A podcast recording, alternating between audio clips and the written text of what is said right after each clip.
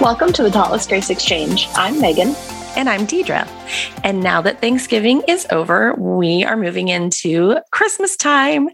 And it makes me think of the song, My Favorite Things. Like, these are a few of my favorite things from Sound of Music, which is not a Christmas movie. Not I don't know a why. Christmas song either. I don't know why we make it a Christmas song, but it always plays on the Christmas playlist. It does. It's always on the Christmas no. playlist.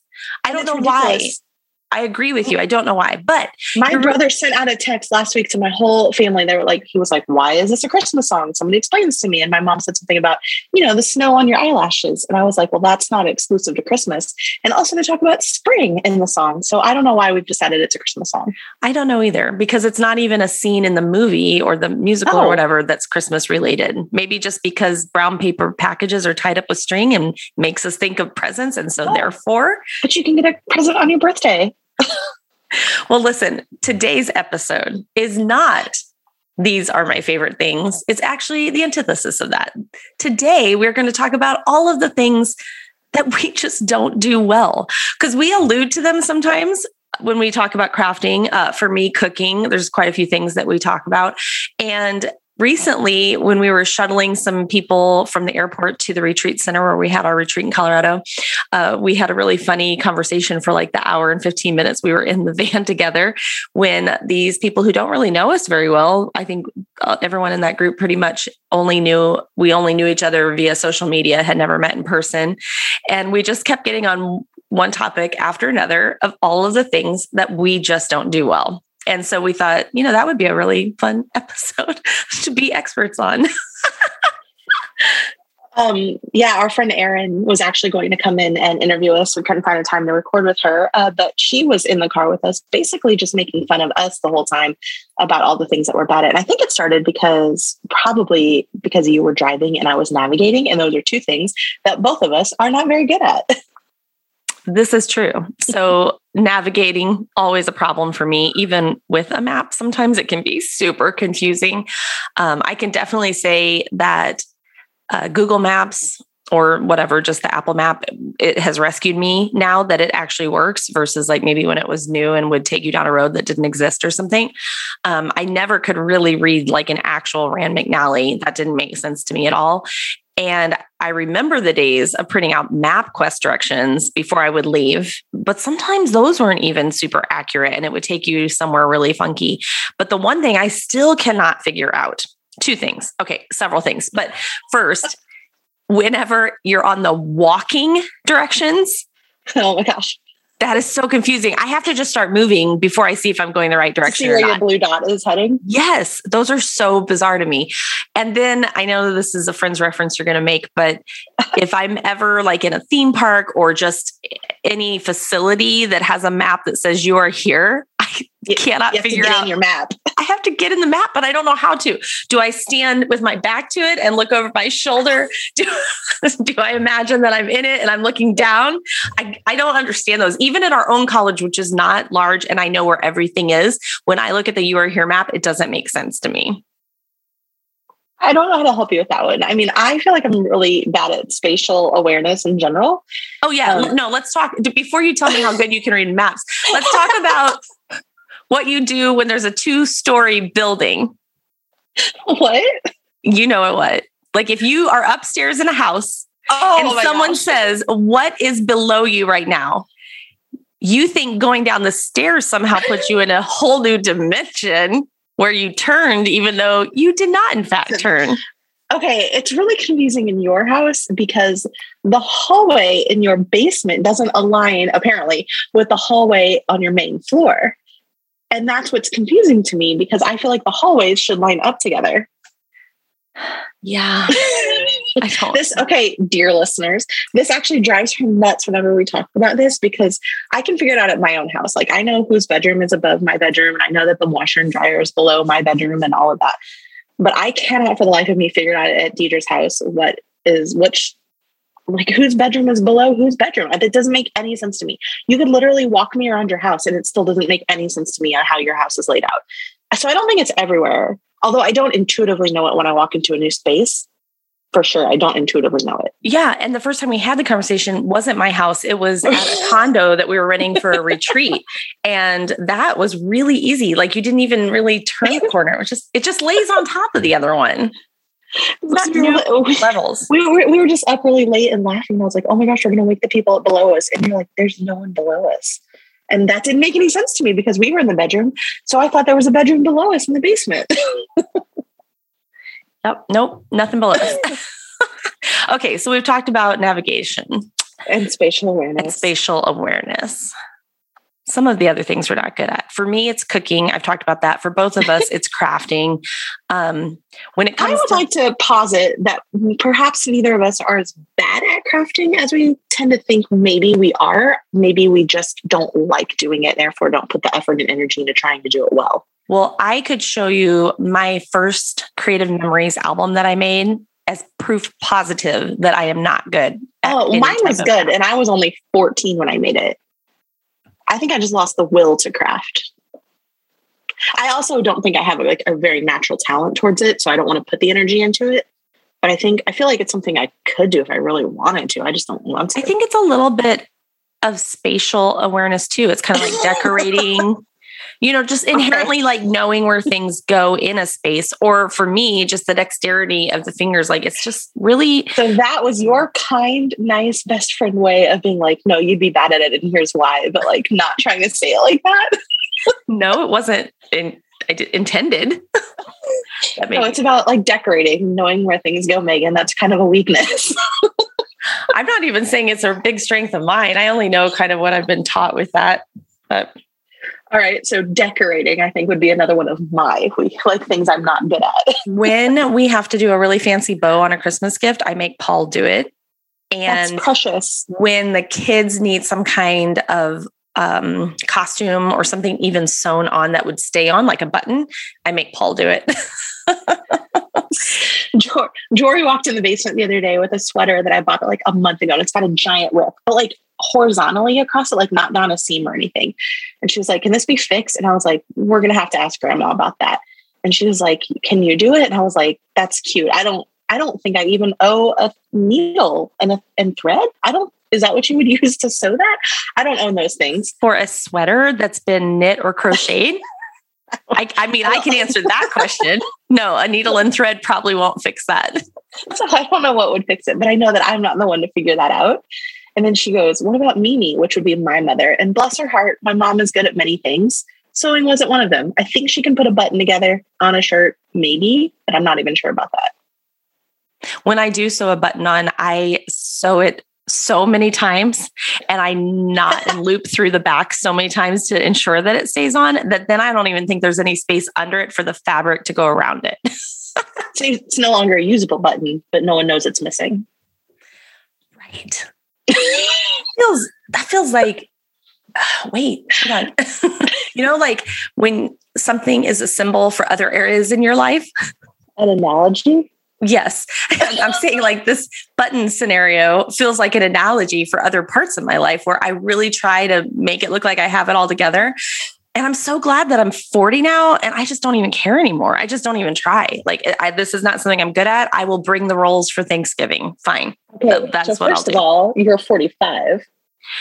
I'm saying, Megan, that I'm in my 40s now. And therefore, since 40, I don't care. But you can keep reminding me of how much older I am than you. That's fine. Still seven years.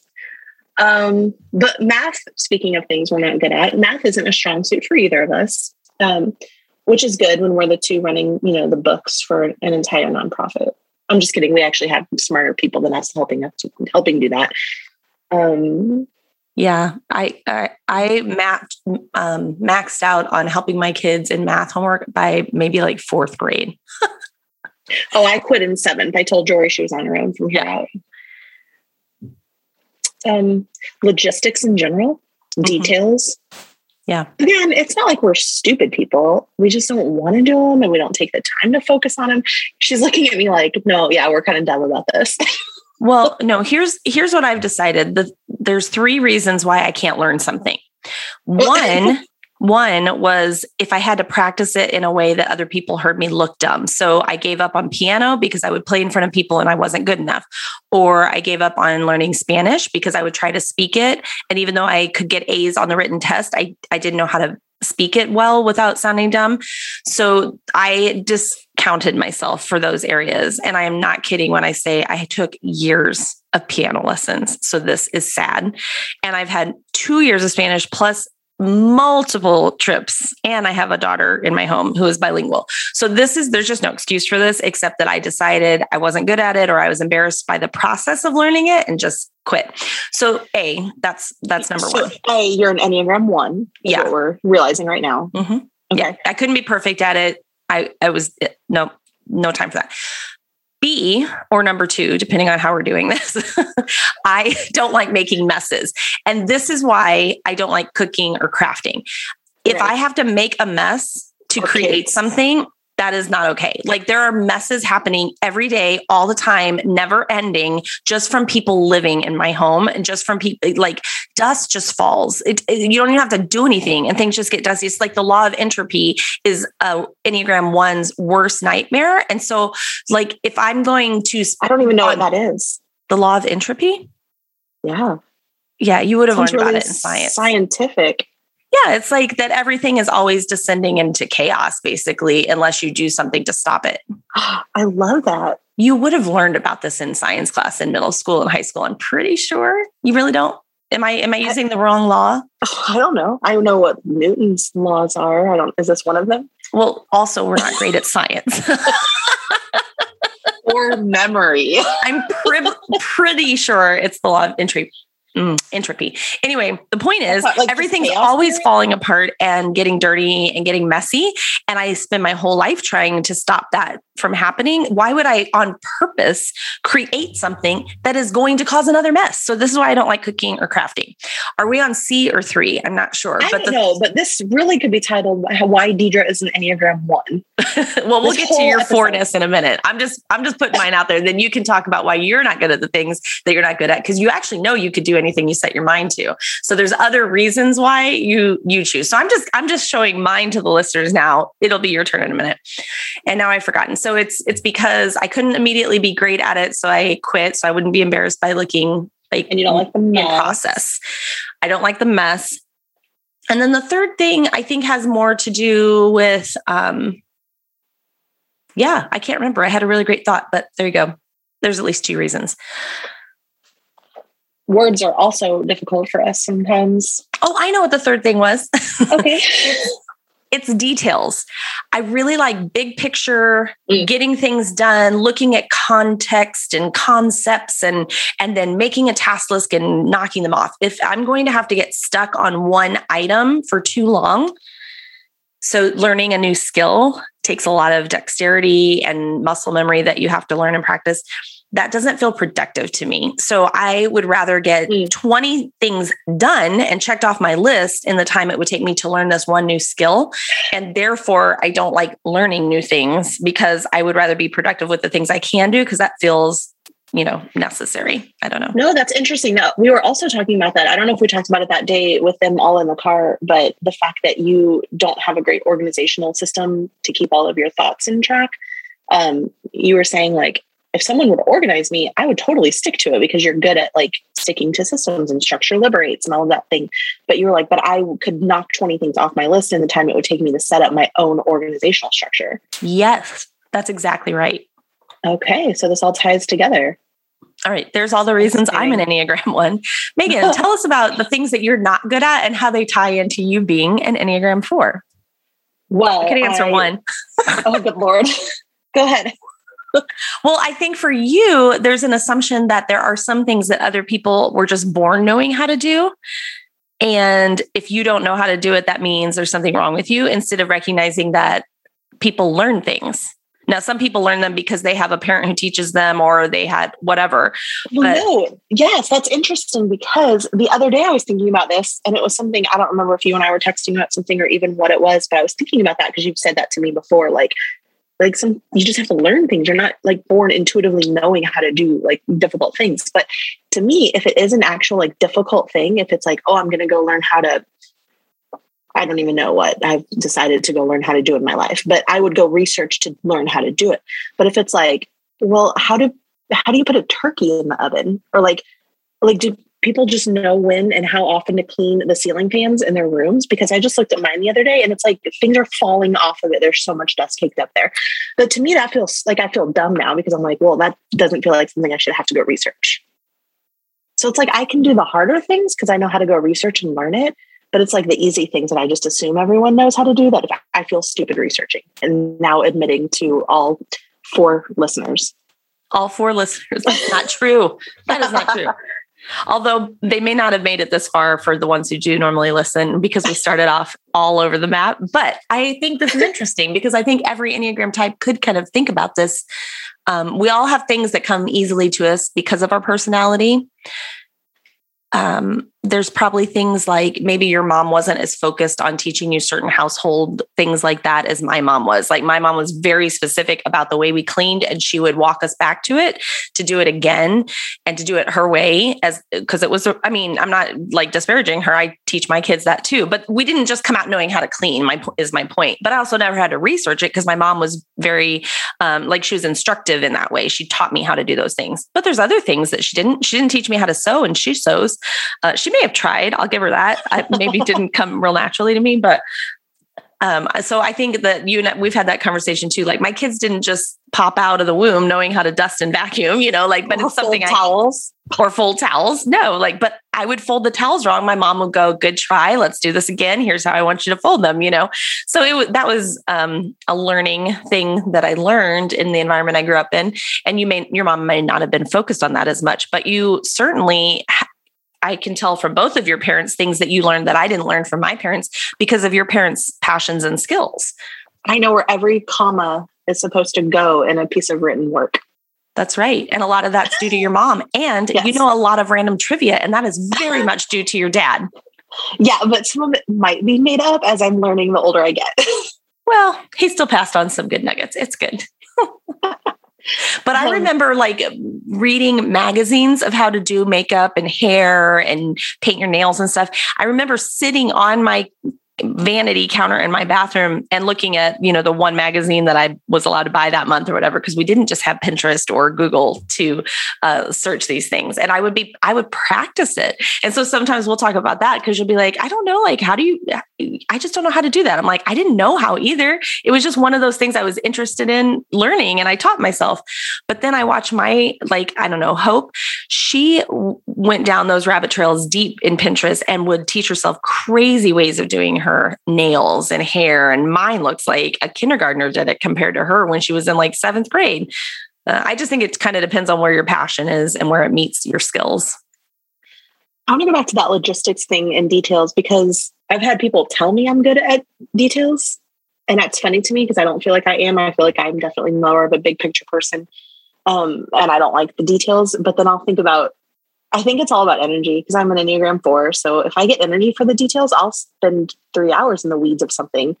Like I wanted to make um, an Enneagram animation video for our website. It was like the first one I tried was like nine seconds long. I spent like four hours looking at it and adjusting every little dang clip of it to get the words to line up exactly with my voice and all of that. So I guess it's all about energy and where I want to spend for the details, but don't ever come and look at my baseboards. Yeah.